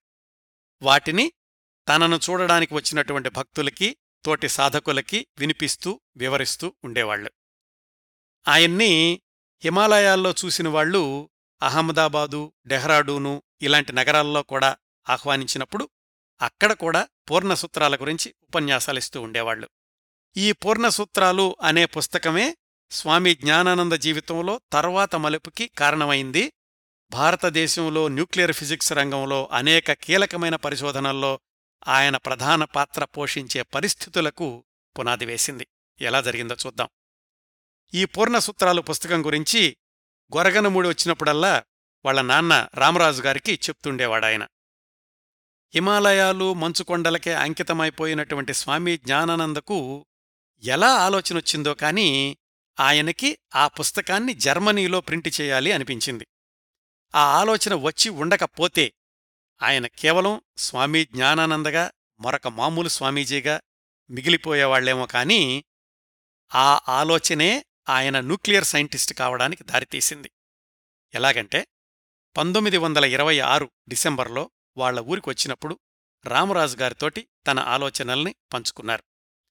జర్మనీలో అచ్చువేయించుకోవడమే కాదు, నువ్వే స్వయంగా జర్మనీ వెళ్ళిరా, అవసరమైన డబ్బులన్నీ నేనిస్తాను అన్నారు తండ్రి రామరాజు గారు. డబ్బులకి ఏమాత్రం కొదవలేని కుటుంబం అని చెప్పుకున్నాం కదా. ఒకసారి తండ్రి భరోసా ఇచ్చాక తన గురువు పూర్ణానంద దగ్గర అనుమతి తీసుకుని జర్మనీ ప్రయాణం ఏర్పాట్లు ప్రారంభించారు స్వామి జ్ఞానానంద. రామరాజు గారే కొడుకుని అంటే స్వామి జ్ఞానానందని వెంటపెట్టుకుని 1927 మార్చిలో మద్రాసెళ్లి పాస్పోర్టు వ్యవహారాలన్నీ కూడా పూర్తి చేశారు. 1927 మార్చి 27 స్వామి జ్ఞానానంద జీవితంలో సైంటిఫిక్ రంగంలో అడుగుపెట్టే మలుపుకి శ్రీకారం చుట్టిన రోజు, ఆయన జర్మనీ ప్రయాణం కోసం ఓడ ఎక్కినటువంటి రోజు. అప్పటికీ ఆయన వయసు 31వ సంవత్సరం నడుస్తోంది. సరిగ్గా 10 ఏళ్ల క్రిందట ఆయన భూపతిరాజు లక్ష్మీనరసింహరాజు స్కూల్ ఫైనల్ పరీక్షల్లో తప్పి ఇల్లు వదిలి వెళ్లిన కుర్రవాడు. 10 ఏళ్ల తర్వాత ఇప్పుడు 1927లో అనంతమైన ఆధ్యాత్మిక సంపాదనను పోగుచేసుకుని తపశ్శక్తిని కూడగట్టుకున్న స్వామి జ్ఞానానంద అప్పుడు సత్యాన్వేషణ కోసమని ఇల్లు వదిలేశాడు. ఇప్పుడు కేవలం పుస్తక ప్రచురణ కోసమని జర్మనీ వెళుతున్నాను అనుకున్నారు. కానీ అక్కడ తను ఒక న్యూక్లియర్ సైంటిస్టుగా రూపాంతరం చెందుతాను అని అస్సలు ఊహించలేదు. కొలంబోలో ఒట్రాంటో అనే షిప్ ఎక్కి 3 వారాల తర్వాత ఇటలీలోని నేపుల్స్లో దిగారు. ఈ ప్రయాణం మొదలుపెట్టగానే ఆయన వేషధారణ కాషాయ వస్త్రధారణ కాకుండా మామూలు దుస్తుల్లోకి మారింది. ఇటలీలో కొన్ని రోజులుండి ఆ వాతావరణానికి అలవాటు పడ్డాక జర్మనీకి వెళ్లే త్రోవలో ఆస్ట్రియాలోని వియన్నాలో ఆగారు.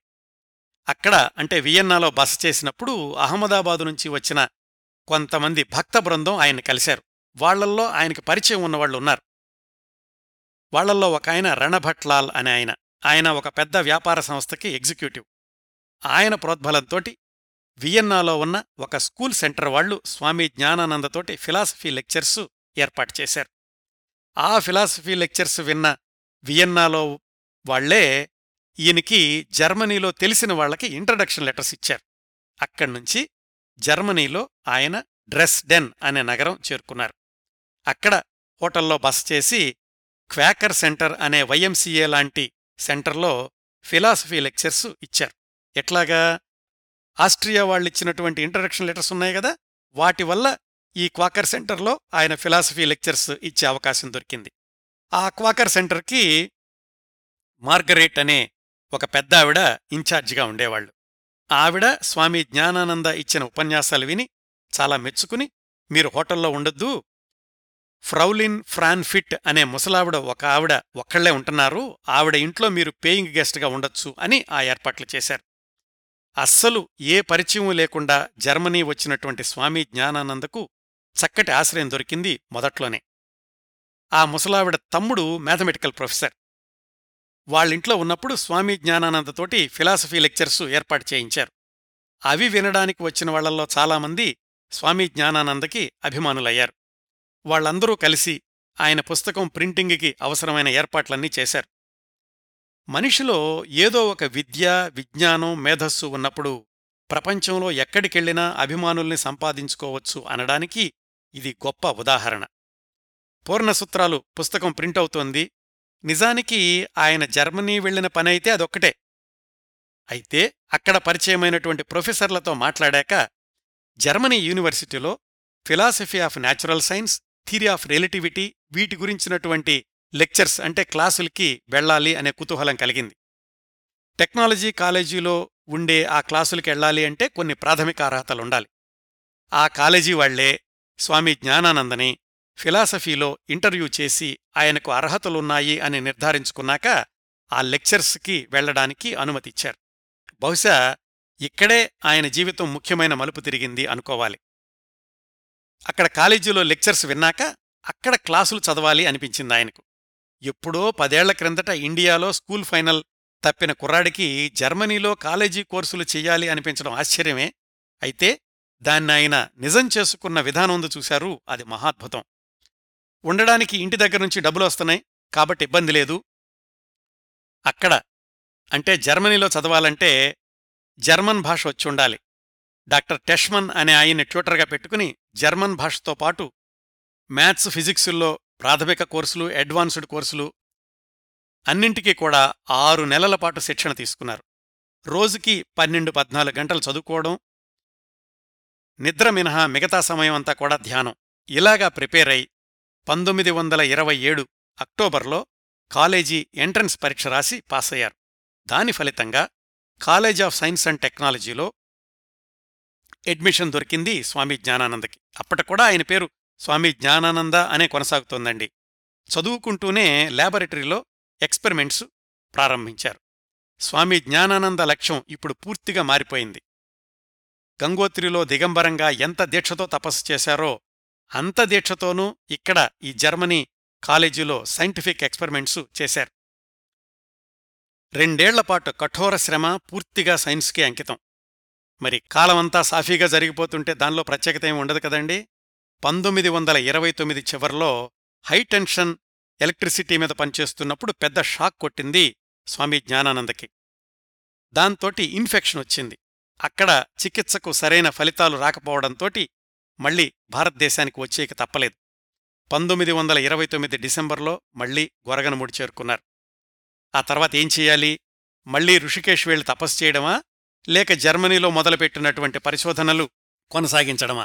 వీటన్నింటికంటే ముందు చికిత్స ముఖ్యం కాబట్టి రాజమండ్రిలో వైద్యం ప్రారంభించారు. దాదాపుగా 1 సంవత్సరం పాటు రాజమండ్రిలోనే టేలర్స్ బంగ్లాలో ఉండి చికిత్స తీసుకోవడం, విశ్రాంతి తీసుకోవడం చేశారు. అక్కడ జర్మనీలో మధ్యలో వదిలేసి వచ్చిన పరిశోధనలు గుర్తొస్తున్నాయి. ఇక్కడేమో ఇంకా ఆరోగ్యం కుదుటపడలేదు. ఎప్పుడో స్వామి జ్ఞానానంద గంగోత్రిలో తపస్సు చేస్తున్నప్పుడు టెహ్రీ రాజుగారు ఒక ఆయన పరిచయం అయ్యారు. ఆయన ఈ స్వామి జ్ఞానానంద అనారోగ్యం గురించి తెలుసుకుని తన దగ్గరకు రండి అని పిలిచి తన రాజప్రసాదంలో ప్రత్యేకంగా బస ఏర్పాటు చేయించారు స్వామి జ్ఞానానందకి. అక్కడే 2 ఏళ్లపాటు అంటే 1933 వేసవి వరకు పూర్తి స్వస్థత చేకూరే వరకు ఉన్నారు స్వామి జ్ఞానానంద. జర్మనీలో వదిలేసి వచ్చిన డిప్లొమా పూర్తి చేయాలి అన్న ఆలోచన మాత్రం మర్చిపోలేదు స్వామి జ్ఞానానంద. ఈసారి టెహ్రీ రాజుగారు అవసరమైనటువంటి ధన సహాయం చేస్తాను అన్నారు. ఒకసారి గొరగనుమూడి వెళ్ళి తండ్రికి చెప్పి 1933 సెప్టెంబర్లో రెండోసారి అంటే 4 ఏళ్ల తర్వాత జర్మనీకి ప్రయాణమయ్యారు స్వామి జ్ఞానానంద. ఈ 4 ఏళ్లలో జర్మనీలో చాలా మార్పులొచ్చినాయి. హిట్లర్ పాలన మొదలయ్యింది. అంతకుముందు స్వామి జ్ఞానానంద కలిసి పనిచేసినటువంటి ప్రొఫెసర్ జ్యూయిష్ అవడంతోటి ఆయన్ని ఉద్యోగంలో నుంచి తీసేశారు. మిగతా ప్రొఫెసర్లతోటి పనిచేసి తానెప్పుడో వదిలేసిన కోర్సుల్ని పూర్తి చేసి డిప్లొమా తెచ్చుకున్నారు స్వామి జ్ఞానానంద. అంటే ఆ డిప్లొమా వల్ల తర్వాత పిహెచ్డీ చేయడానికి ఆయనకు అర్హత వస్తుందన్నమాట. ఆ రోజుల్లోనే జర్మనీలో వైద్య చికిత్స కోసం వచ్చిన సుభాష్ చంద్రబోస్ తోటి కూడా పరిచయం అయింది. పిహెచ్డీ చేయడానికి అక్కడ పరిస్థితులు అనుకూలంగా లేకపోవడంతోటి తెలిసిన ప్రొఫెసర్ల రికమెండేషన్తో 1934 జనవరిలో చెకోస్లోవేకియాలోని ప్రాగ్ యూనివర్సిటీకి వెళ్ళి అక్కడ 2 ఏళ్లు ఎక్స్రే స్పెక్ట్రోస్కోపీలో పరిశోధనలు చేశారు. దాని తర్వాత డాక్టరేట్కు అవసరమైన పరీక్షలన్నీ రాసి 1936 జులైలో ఆ యూనివర్సిటీ నుంచి డాక్టర్ ఆఫ్ సైన్స్ డిఎస్సి పట్టా పొందారు. అవునండి, నర్సాపురంలో స్కూల్ ఫైనల్ తప్పిన కుర్రాడే హిమాలయాల్లో తపస్సు చేసిన స్వామీజీనే జెకోస్లోవేకియాలో ఫిజిక్స్లో డిఎస్సి పట్టా అందుకున్నారు. ఇది అద్భుతం కాదనగలమండి. ఆయన సాధించిన ఇంకెన్నో అద్భుతాలు ఇంకా ముందున్నాయండి. జెకోస్లోవేకియాలో డాక్టర్ ఆఫ్ సైన్స్ అయ్యాక 1936 నవంబర్లో తిరిగి ఇండియా చేరుకున్నారు. అప్పటికీ ఆయన వయసు 40 సంవత్సరాలు. స్వామి జ్ఞానానందకి ఆ సమయానికి కేవలం ఆధ్యాత్మిక భక్తులే కాదు, సైన్స్ రంగంలో కూడా అభిమానులు ఏర్పడ్డారు. ఆయన ఇండియా చేరుకున్నటువంటి కొద్ది రోజులకే ఆయనకు సన్యాసం ఇచ్చిన గురువు స్వామి పూర్ణానంద నిర్యాణం చెందారు. ఆయన అంతిమ దర్శనం కోసమని ఋషికేష్ వెళ్లారు.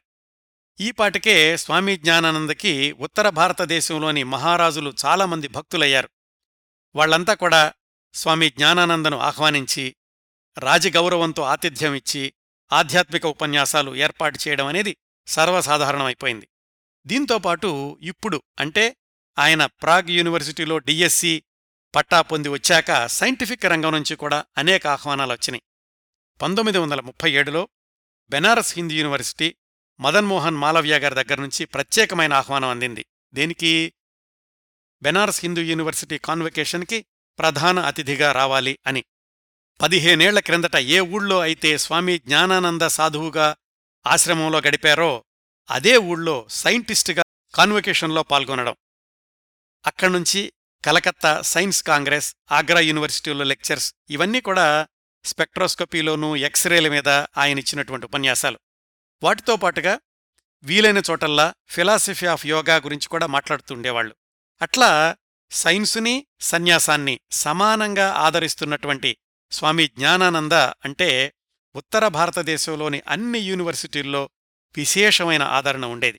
ఇట్లా 2 రంగాల్లోనూ ఉపన్యాసాలిస్తూ ఐసోటోప్స్ గురించి అడ్వాన్స్డ్ స్టడీ చెయ్యాలి అన్న కోరిక మాత్రం ఆయన్ని వదల్లేదు. మళ్లీ టెహ్రీ మహారాజ్ గారే స్వామి జ్ఞానానందకు అవసరమైన ధన సహాయం చేసి మీకిష్టమైనన్ని రోజులు యూరోప్ వెళ్లి పరిశోధనలు చేసుకోండి అని చెప్పారు. 1938లో మళ్లీ స్వామి జ్ఞానానంద అంటే మూడోసారి అంతకుముందు పరిచయం ఉన్నటువంటి చెకోస్లోవేకియాలోని ప్రాగ్ యూనివర్సిటీకి చేరుకున్నారు.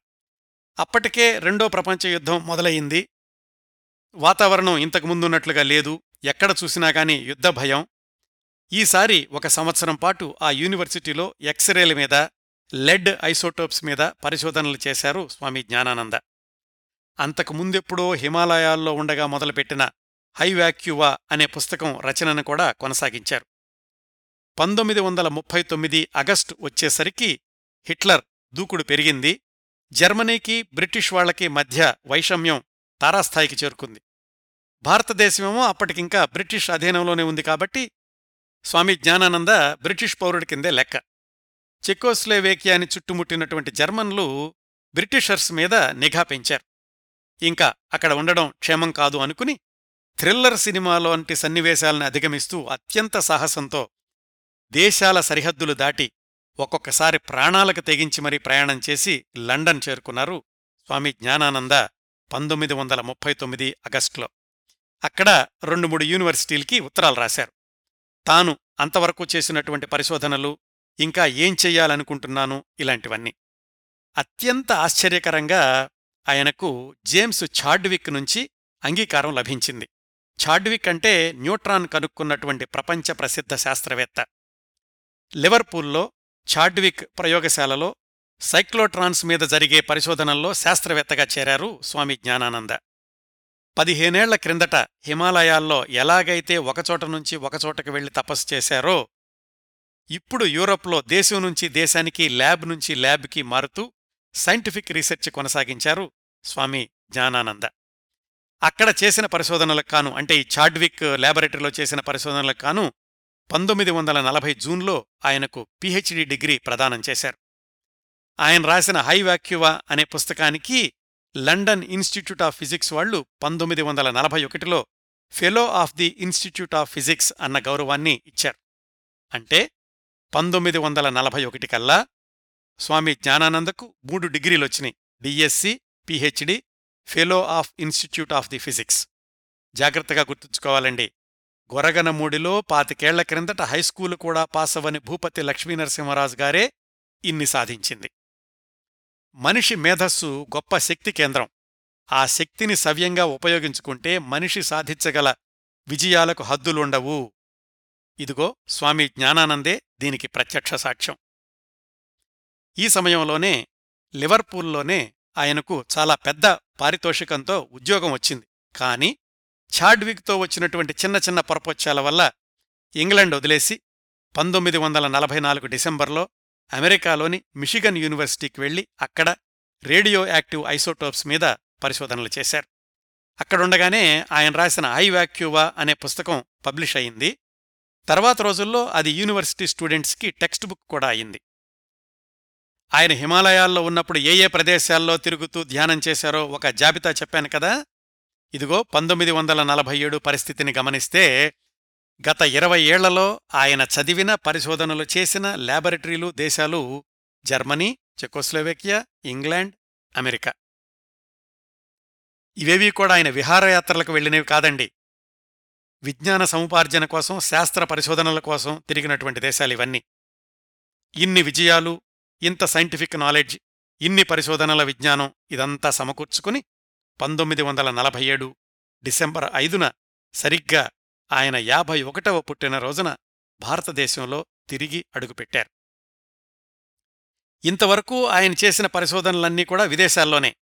ఆ పరిశోధనా ఫలితాలు అప్పుడే స్వతంత్ర దేశమైనటువంటి భారతదేశానికి ఉపయోగించే దిశలో ఆ తర్వాత 22 సంవత్సరాల పాటు స్వామి జ్ఞానానంద చేసిన సైంటిఫిక్ సేవల వల్ల కూడా ఆయన్ను ప్రతి భారతీయుడు, ముఖ్యంగా ప్రతి తెలుగువాడు గుర్తుంచుకోవాలి. అవేంటో క్లుప్తంగా తెలుసుకుందాం. 1947 డిసెంబర్లో భారతదేశంలో అడుగుపెట్టారు స్వామి జ్ఞానానంద. అప్పటికే ఆయన వయసు 51 సంవత్సరాలనుకున్నాం కదా. మధ్య మధ్యలో భారతదేశానికి వచ్చినప్పటికీ మొత్తం మీద ఆయన విదేశాల్లో శాస్త్ర పరిశోధనలు చేసిన సమయం 20 సంవత్సరాలు. ఇండియాకి తిరిగి రాగానే అహ్మదాబాదులో ఎప్పటినుంచో ఆయన్ను అభిమానించే పెద్ద పెద్ద వ్యాపారస్తులు తమ దగ్గరకు ఆహ్వానించారు. అహ్మదాబాదులోని గుజరాత్ యూనివర్సిటీలో డిపార్ట్మెంట్ ఆఫ్ న్యూక్లియర్ రీసెర్చ్ అనే విభాగాన్ని స్వామి జ్ఞానానంద అధిపతిగా ప్రారంభించాలి అని వాళ్లు ప్రణాళికలు మొదలుపెట్టారు. అయితే బడ్జెట్ లెక్కలన్నీ చూసుకున్నాక యూనివర్సిటీలో కంటే అప్పుడే ఢిల్లీలో మొదలవుతున్న నేషనల్ ఫిజికల్ ల్యాబొరేటరీ ఎన్పిఎల్లో అయితే ఇలాంటి న్యూక్లియర్ రీసెర్చ్ బాగుంటుంది అని తీర్మానించుకున్నారు. ఈ విషయం అప్పటి ప్రధానమంత్రి జవహర్లాల్ నెహ్రూ వరకు వెళ్ళింది. ఆయన స్వామి జ్ఞానానందను పిలిపించి మాట్లాడారు. ఎన్పిఎల్లో న్యూక్లియర్ రీసెర్చ్ ఎలక్ట్రానిక్స్ విభాగానికి ఇన్ఛార్జిగా ఉండండి అని అడిగారు. 1948 మార్చి 1 నుంచి స్వామి జ్ఞానానంద సైంటిఫిక్ సేవలు భారతదేశంలో మొదలైనవి. మొదట్లో సీనియర్ సైంటిఫిక్ ఆఫీసర్ అని, తర్వాత అసిస్టెంట్ డైరెక్టర్ అని ప్రమోట్ చేశారు. అక్కడ 6 సంవత్సరాల పాటు, అంటే 1948 నుంచి 1954 వరకు పనిచేసి న్యూక్లియర్ ఫిజిక్స్ రంగంలో ఎన్నో పరిశోధనలు చేశారు, పేపర్స్ పబ్లిష్ చేశారు. ఎంతోమంది యువ సైంటిస్టులకి మార్గదర్శకులుగా ఉన్నారు. ఆయనందరూ కూడా డాక్టర్ స్వామి జ్ఞానానంద అనే సంబోధిస్తూ ఉండేవాళ్లు. డాక్టర్ అనిపించుకున్న సైంటిస్టుల్ని చాలామందిని చూశాం. స్వామీలుగా మారిన సైంటిస్టుల్ని కూడా కొంతమంది గురించి తెలుసు. అయితే డాక్టర్ స్వామి అయింది మాత్రం ఒక స్వామి జ్ఞానానందనే అనుకుంటాను. ఆ విధంగా భారతదేశానికి స్వాతంత్ర్యం వచ్చిన తొలి దశాబ్దంలో న్యూక్లియర్ సైన్స్ రంగంలో జ్ఞానానంద చేసిన పరిశోధనలు చాలా కీలకమైనవండి. ఆ తర్వాత ఆ రంగంలో జరిగిన అనేక అడ్వాన్స్డ్ రీసెర్చ్ ప్రాజెక్ట్స్కి పునాదులుగా నిలిచాయి మొట్టమొదట్లో స్వామి జ్ఞానానంద చేసినటువంటి ప్రయోగాలు. ఎన్పిఎల్లో పనిచేసిన 6 ఏళ్లలో మధ్య మధ్యలో తరచూ స్వగ్రామం గొరగనమూడికి వెళ్ళి 1-2 వారాలు అక్కడ ఉంటూ ఉండేవాళ్లు. భీమవరం ఆ చుట్టుపక్కల ఏ ప్రత్యేక సందర్భం వచ్చినా, ఏ ప్రముఖుడి విగ్రహ ఆవిష్కరణ జరిగినా స్వామి జ్ఞానానందని పిలుస్తూ ఉండేవాళ్లు. గొరగనమూడిలో ఉన్నప్పుడు తన్ని చూడ్డానికి వచ్చిన భక్తులకి ఇచ్చిన ఉపన్యాసాల్లో కూడా భగవద్గీత గురించి, తను రాసిన పూర్ణసూత్రాల గురించే కాకుండా తాను చేసిన పరమాణు పరిశోధనల గురించి కూడా వివరిస్తూ ఉండేవాళ్లు. ఆ రోజుల్లోని ఆయన ఉపన్యాసాలు వేదాంతం, సైన్సు రెండూ కలిసి ఉండేవి. 1950లో ఆయన తండ్రి రామరాజు గారు మరణించారు. చివరి రోజుల్లో ఆయన కూడా ఇంటి పనులన్నీ సంతానానికి అప్పగించేసి స్వామి జ్ఞానానందకి శిష్యులయ్యారు.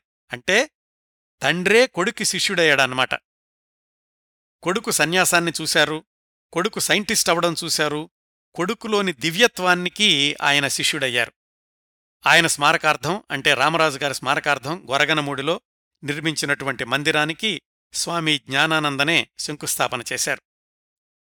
వాళ్ల ఊరొచ్చినప్పుడు ఆధ్యాత్మిక ఉపన్యాసాలివ్వడం ఒక కోణం అయితే, ఎన్పిఎల్ అసిస్టెంట్ డైరెక్టర్గా సైన్స్ కాంగ్రెసుల్లోనూ యూనివర్సిటీల్లోనూ ఆయనిచ్చినటువంటి సైంటిఫిక్ ఉపన్యాసాలు ఇంకొక కోణం. అలా ఆయన ఎన్పిఎల్లో ఉండగానే ఢిల్లీ తెలుగు సొసైటీ వాళ్లు ప్రారంభించిన తెలుగు స్కూలు కమిటీకి తొలి అధ్యక్షులుగా కూడా పనిచేశారు. 1954 ఏప్రిల్లో వాళ్ల ఊళ్ళో విశ్రాంతి కోసం వచ్చినప్పుడు అనుకోకుండా జారి పడడం వల్ల మోచేతికి, తుంటి ఎముకలకి దెబ్బలు తగిలాయి, ఎముకలు చిట్లాయి కూడా. భీమవరంలో డాక్టర్లు చూసి విశాఖపట్నం KGHకి తరలించారు. అక్కడ చికిత్స పొందుతున్నారని తెలిసి Andhra university vice chancellor VS కృష్ణగారు ప్రత్యేకంగా స్వామి జ్ఞానానందని చూడ్డానికొచ్చారు. మాటల సందర్భంలో అడిగారు, ఆంధ్ర యూనివర్సిటీలో న్యూక్లియర్ ఫిజిక్స్ విభాగాన్ని మొదలు పెడదాం అనుకుంటున్నాం, దానికి మీరు అధిపతిగా రండి అని.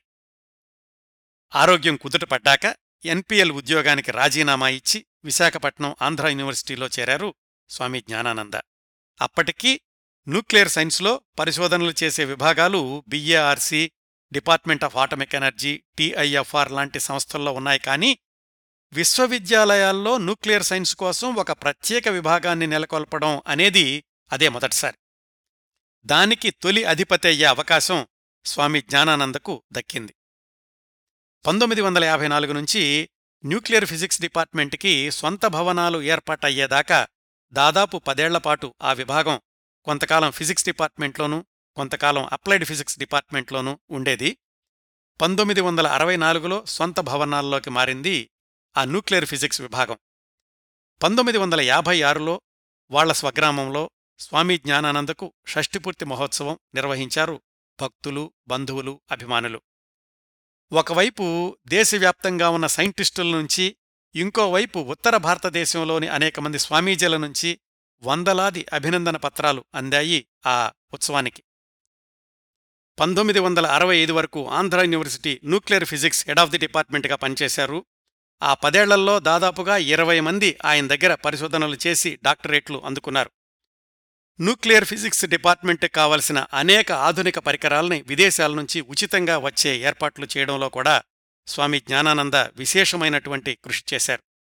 ఇవన్నీ చేస్తూ ఆయన సొంతంగా 100కి పైగా సైంటిఫిక్ పేపర్లు పబ్లిష్ చేసి వాటన్నింటితోటి ఎలిమెంట్స్ ఆఫ్ న్యూక్లియర్ ఫిజిక్స్ అనే పుస్తకాన్ని కూడా ప్రచురించారు. ఆయన యూనివర్సిటీలో ఉండగానే విజయనగరానికి చెందిన PVG రాజుగారు మాన్సాస్ ట్రస్ట్ ఏర్పాటు చేసి దానిలో జీవితకాలం పరిపాలక సభ్యుడిగా, సెక్రటరీగా ఉండమని స్వామి జ్ఞానానందను అభ్యర్థించారు. అంతేకాకుండా వాల్తేర్ అప్లాండ్స్లో విజయనగరం రాజులకున్నటువంటి రాజప్రసాద ప్రాంగణంలో ఒక పెద్ద ఆశ్రమం కూడా కట్టించిచ్చారు స్వామి జ్ఞానానందకి. జ్ఞాన విజ్ఞాన విహార్ అని ఆశ్రమానికి పేరు పెట్టారు. 1963 నుంచి అదే నివాసం అయ్యింది స్వామి జ్ఞానానంద గారికి.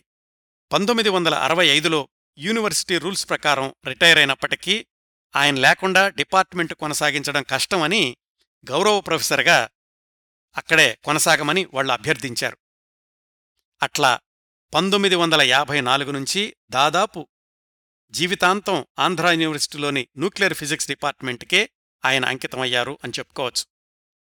1967 నుంచి డయాబెటిసు, బ్లడ్ ప్రెషరు ఇలాంటి వాటితోటి ఆరోగ్యం కాస్త దెబ్బతింది. అప్పటికీ ఆయన వయసు 71 సంవత్సరాలు. పివిజి రాజుగారు కట్టించిన ఆశ్రమంలోనే ఉంటుండేవాళ్లు. భీమవరం పరిసర ప్రాంతాల నుంచి ఆయన భక్తులు, ఇటు యూనివర్సిటీ నుంచి ప్రొఫెసర్లు, రీసెర్చ్ స్కాలర్సు ఎప్పుడూ స్వామి జ్ఞానానందను సందర్శిస్తూ ఆయన బాగోగులు చూస్తుండేవాళ్లు. వీలైనప్పుడల్లా యూనివర్సిటీకి వెళ్లి న్యూక్లియర్ ఫిజిక్స్ ల్యాబొరేటరీలో రీసెర్చ్ కొనసాగిస్తూ ఉండేవాళ్లు. అలా 2 ఏళ్లు గడిచాయి. 1969 జులైలో కుటుంబ సభ్యుల అభ్యర్థన మేరకు స్వగ్రామం వెళ్లి గొరగనమూడిలో 1 నెల రోజుల పాటు విశ్రాంతి తీసుకున్నారు. అప్పుడు కూడా చూడ్డానికి వచ్చిన వాళ్లతో ఆధ్యాత్మిక విషయాలు, సైంటిఫిక్ సంగతులు కూడా చర్చిస్తూ ఉండేవాళ్లు. 1969 ఆగస్టు 8 గొరగనమూడి నుంచి విశాఖపట్నానికి కారులో బయలుదేరుతూ తమ్ముడు పద్మనాభరాజు చేతులు పట్టుకుని వెళ్ళొస్తాను బాబూ అన్నారట. మళ్లీ తిరిగి రాలేను అని అప్పుడు ఆయనకు తెలీదు. ఆ రోజు విశాఖపట్నం చేరుకున్న వెంటనే యూనివర్సిటీ డిపార్ట్మెంట్కి వెళ్లి స్టాఫ్ని, స్టూడెంట్స్ని కలుసుకున్నారు. ఇంతకు ముందులాగా తరచూ డిపార్ట్మెంట్కి రాలేనేమో అని చెప్పారు. ఆ తర్వాత 4 రోజులకి 1969 సెప్టెంబర్ 21 ఉదయం 7:45 ఈ లోకం నుంచి నిష్క్రమించారు స్వామి జ్ఞానానంద భూపతిరాజు లక్ష్మీనరసింహరాజు. ఆయన వయసు 1.5 నెలలు తక్కువగా 73 సంవత్సరాలప్పటికి. యూనివర్సిటీ క్యాంపస్ అంతా విషాద వాతావరణం నెలకొంది. ఆ రోజే ఆయన భౌతిక దేహాన్ని స్వగ్రామం అయినటువంటి గొరగనమూడికి చేర్చి వాళ్ల నాన్నగారు జ్ఞాపకార్థం నిర్మించిన శ్రీరామ జ్ఞానమందిరం ఆవరణలో సమాధి చేశారు. భారతదేశంలోని అనేక యూనివర్సిటీల నుంచి, అనేక ఆశ్రమాల నుంచి సంతాప సందేశాలు అందాయి. 73 సంవత్సరాల సుదీర్ఘ ప్రయాణం ఎక్కడ మొదలయిందో అక్కడే అంతమయింది. ఒక అధ్యాయం ముగిసింది. భారతదేశపు ఆధ్యాత్మిక యోగుల చరిత్రలోనూ, న్యూక్లియర్ ఫిజిక్స్ చరిత్రలోనూ డాక్టర్ స్వామి జ్ఞానానందకు ప్రత్యేక అధ్యాయాలున్నాయండి. ఆంధ్ర యూనివర్సిటీతో పరిచయం ఉన్నవాళ్లకి గుర్తుండే ఉంటుంది, న్యూక్లియర్ ఫిజిక్స్ రీసెర్చ్ ల్యాబొరేటరీ ముందు స్వామి జ్ఞానానంద విగ్రహం ఉంటుంది. ఆ ల్యాబొరేటరీస్ మీద కూడా Swami Jnanananda laboratories for nuclear research అని రాసి ఉంటుంది. మరి ఎంతమందికి ఆయన జీవిత విశేషాలు తెలుసో లేదో కానీ ఆ డిపార్ట్మెంట్లో 1 సంవత్సరం చదువుకోవడం నాకు లభించిన అరుదైన అవకాశం. ఆంధ్ర యూనివర్సిటీలో నేను ఎంఎస్సీ టెక్ ఎలక్ట్రానిక్స్ కోర్సు చేసేటప్పుడు మొదటి సంవత్సరం న్యూక్లియర్ ఫిజిక్స్ కోర్సు కోసమని ఈ డిపార్ట్మెంట్కి వెళ్తుండేవాళ్ళం. రోజూ స్వామి జ్ఞానానంద విగ్రహాన్ని చూస్తూ వెళ్లేవాళ్ళం. ఆయన ఉత్తేజభరితమైనటువంటి జీవిత ప్రయాణం వివరంగా తెలుసుకునే అవకాశం నాకు ఇప్పటికి లభించింది. దీన్ని మీతో పంచుకున్నాను.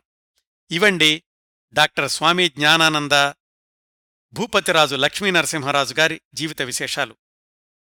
ఆయన హిమాలయపు రోజులు, అలాగే విదేశ రోజుల గురించి చాలా వివరాలున్నాయి. కార్యక్రమం నిడివి ఇప్పటికే సుదీర్ఘం అవ్వడం వల్ల ఆ వివరాలు తగ్గించి చెప్పాను. స్వామి జ్ఞానానంద జీవిత చరిత్ర ఇంటర్నెట్లో ఉచితంగా దొరుకుతోంది, తప్పనిసరిగా చదవండి. ఒక అద్భుతమైన వ్యక్తిని అతి దగ్గరగా గమనించినటువంటి అనుభూతి కలుగుతుంది. 21 సంవత్సరాల వయసులో కట్టుబట్టలతో, కేవలం 400 రూపాయలతో ఇల్లు వదిలి వెళ్లిన భూపతిరాజు లక్ష్మీనరసింహరాజు అనే కుర్రవాడు అమితమైన మనోబలంతో, తపశ్శక్తితో స్వామి జ్ఞానానందగా మారాడు. 31 సంవత్సరాల వయసులో స్వామి జ్ఞానానందగా విదేశాలకు వెళ్లి అపారమైన మేధోశక్తితో డాక్టర్ స్వామి జ్ఞానానందగా మారాడు. ఆధ్యాత్మికవాదాన్ని, శాస్త్ర విజ్ఞానాన్ని రెండింటినీ విశ్వసించడమే కాకుండా అవి పరస్పర విరుద్ధం కాదు, ఒకదానికొకటి సమర్థనీయాలే అని నిరూపించారు. ఒక వాదాన్ని ప్రేమిస్తే ఇంకో వాదాన్ని ద్వేషించాల్సిన అవసరం లేదు. ఒక సిద్ధాంతం పట్ల ఆసక్తి ఉంటే ఇంకో సిద్ధాంతం పట్ల విరక్తి ఉండాల్సిన అవసరం లేదు. ఒక విశ్వాసాన్ని కౌగిలించుకుంటే ఇంకొక విశ్వాసాన్ని బహిష్కరించాల్సిన అవసరం లేదు అని కూడా ఆయన జీవితంతో చేసిన ప్రయోగాలు, తపస్సుతో చేసిన ప్రయోగాలు, ల్యాబొరేటరీలో చేసిన ప్రయోగాలు నిరూపిస్తాయండి. ఆయన జీవితాన్ని విశ్లేషించాక నాకు అనిపించింది, ఆయన జీవిత ప్రయాణంలో నాకు కనిపించింది ఏంటంటే, మనిషి మెదడు, మనసు, ఆలోచనలు, భావాలు అనంతమైనటువంటి శక్తి కేంద్రాలు. వాటిని సవ్యంగా ఉపయోగించుకోగలిగితే విశ్వాసాన్ని, సంకల్పాన్ని సవ్యమైన మార్గంలో నిలుపుకోగలిగితే నిన్న నీదే, నేడు నీదే, రేపు నీదే, నువ్వు కోరుకున్న ప్రపంచం నీదే. ఈ కార్యక్రమాన్ని ఇంతటితో ముగిస్తున్నానండి. ఈ కార్యక్రమాలను ఆదరించి అభిమానిస్తున్న శ్రోతలందరికూ హృదయపూర్వకంగా ధన్యవాదాలు తెలియచేస్తున్నాను. మళ్లీ వారం మరొక మంచి కార్యక్రమంతో కలుసుకుందాం. అంతవరకు నవ్వుతూ ఉండండి. మీ నవ్వులు 10 మందికి పంచండి. ప్రస్తుతానికి మీ దగ్గర సెలవు తీసుకుంటోంది మీ కిరణ్ ప్రభ.